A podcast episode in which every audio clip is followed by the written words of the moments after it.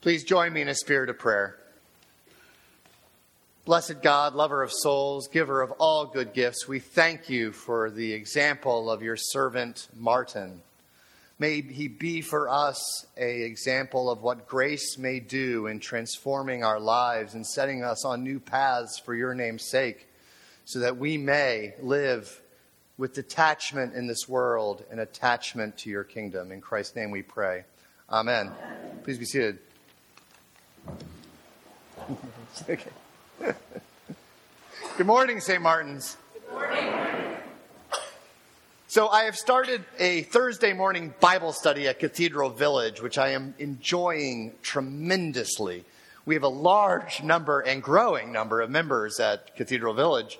And so I gathered there with some of our members, some other people from Cathedral Village, and we did this gospel this week as a group the blessed and wonderful Barbara Baumgartner read it out loud for the group. She read it quite well, put it down, looked at the table, and said, Wow. and then next to her, Cookie Green piped up and said, You know, Jarrett, this was the first gospel I ever heard on coming to St. Martin's. And I knew then I might never be able to be a Christian. And then at 8 o'clock this morning, someone said to me, A few years ago, I heard this gospel and I was a Buddhist for the next two years.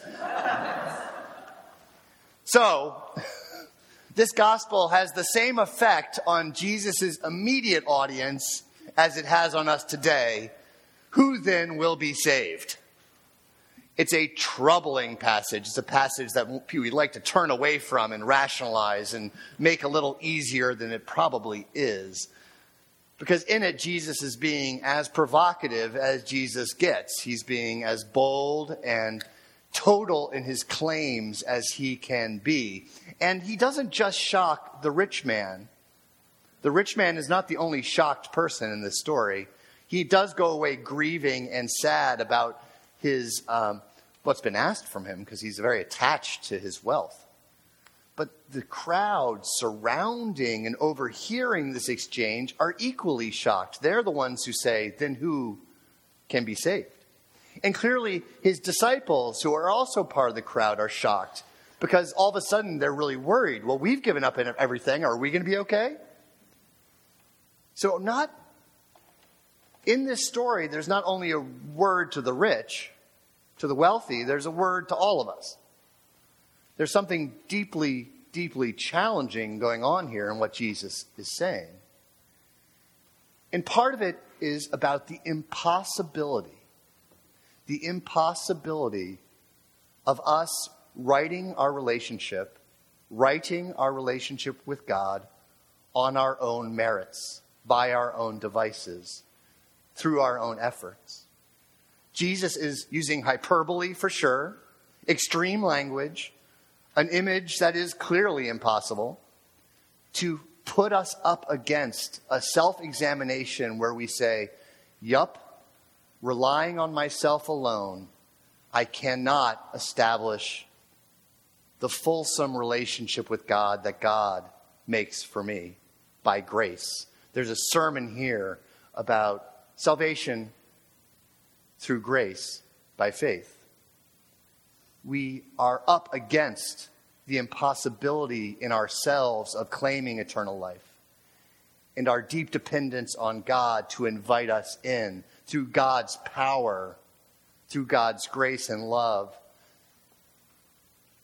to work with us to the place of grace and everlasting life. We all need to confront that moment of powerlessness. We need to confront that moment of I can't, but God can. That's a pivotal moment in many of our spiritual lives when we realize so much of my spiritual repertoire is about me trying to flatter my way into God's graces. And that's where the rich man starts. Good teacher, he says. And we wonder why Jesus kind of, wow, puts him right in his place. Because he's flattering him, he's ingratiating himself. It's an example of how not to approach God. I'm so good. Pay some attention to me. And then Jesus goes back at him with these odd set of the Ten Commandments. If you count them, there's not 10 in there. It's a weird set. It's the most, like, kind of conventional part of the Ten Commandments. Don't commit adultery. Don't murder. Okay, got it. And this is what Jesus asks as he's done. And what's interestingly missing are the first two commandments have no other God besides me, and make no idols. No substitute gods. Love the Lord your God with all your heart and all your mind and all your soul, and make no substitute gods. And what I think Jesus is trying to get at with the wealthy man and with the crowd and with all of us is starting with that commandment where do your loyalties belong?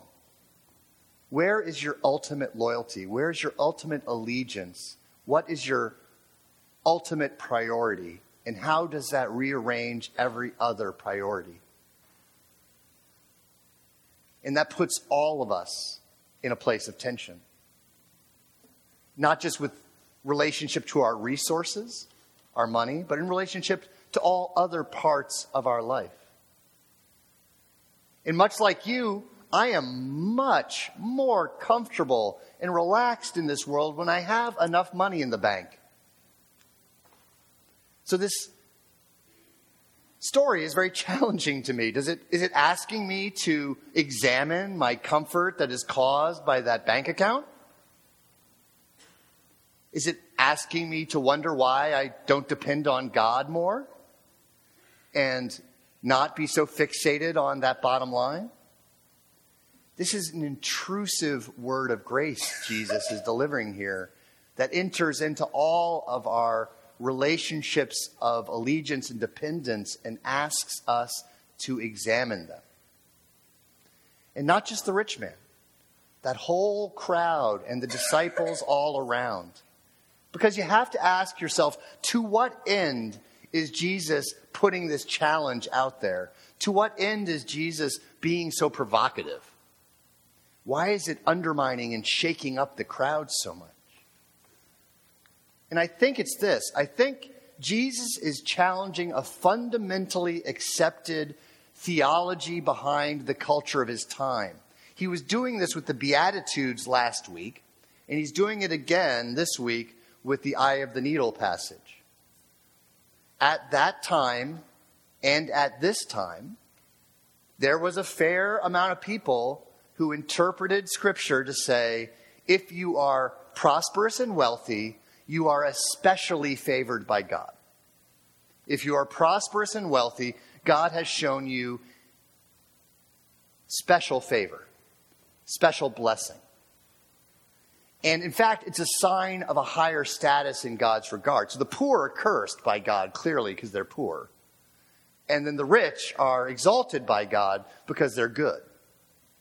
This becomes a mental, spiritual hierarchy that's operating at that time, and it's operating at this time too.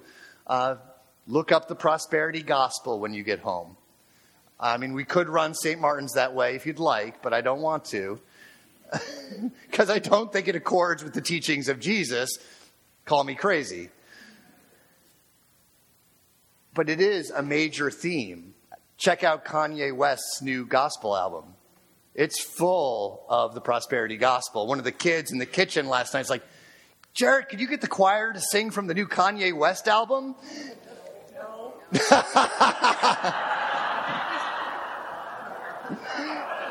For many reasons, I said no. For many reasons. For my part, mostly theological, and then there's fighting with the choir about it. So, um,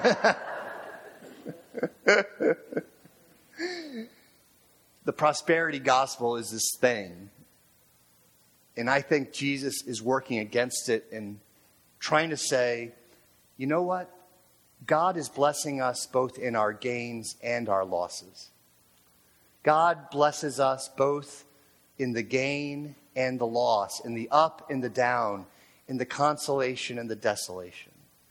God is surrounding us with God's love and blessing through all the rhythms of life.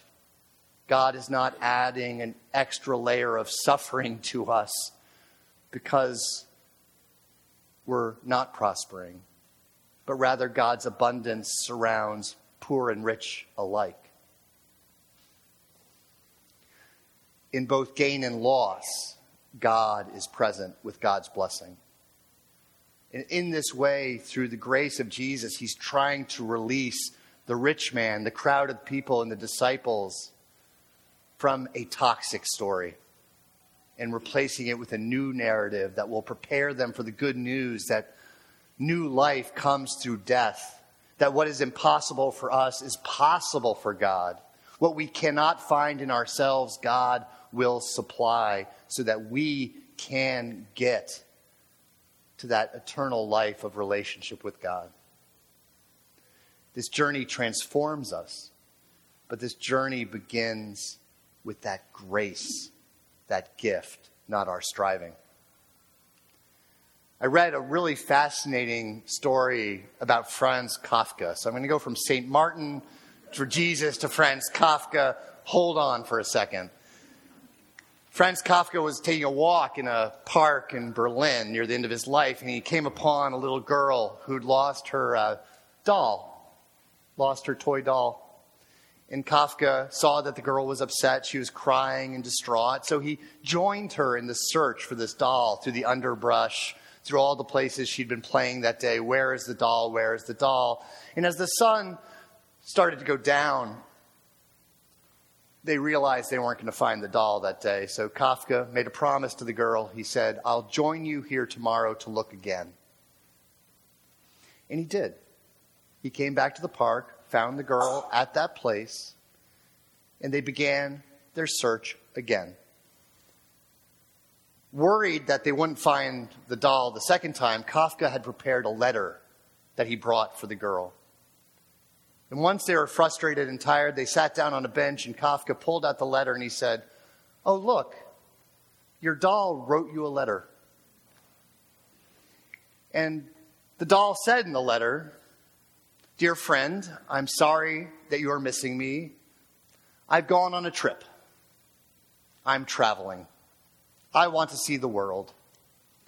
And I promise to write you letters to tell you all about the places I've been. So day after day, Kafka met the little girl and had another letter for her about all the places that this doll was traveling. Until finally, one day, Kafka appears in the park carrying a doll.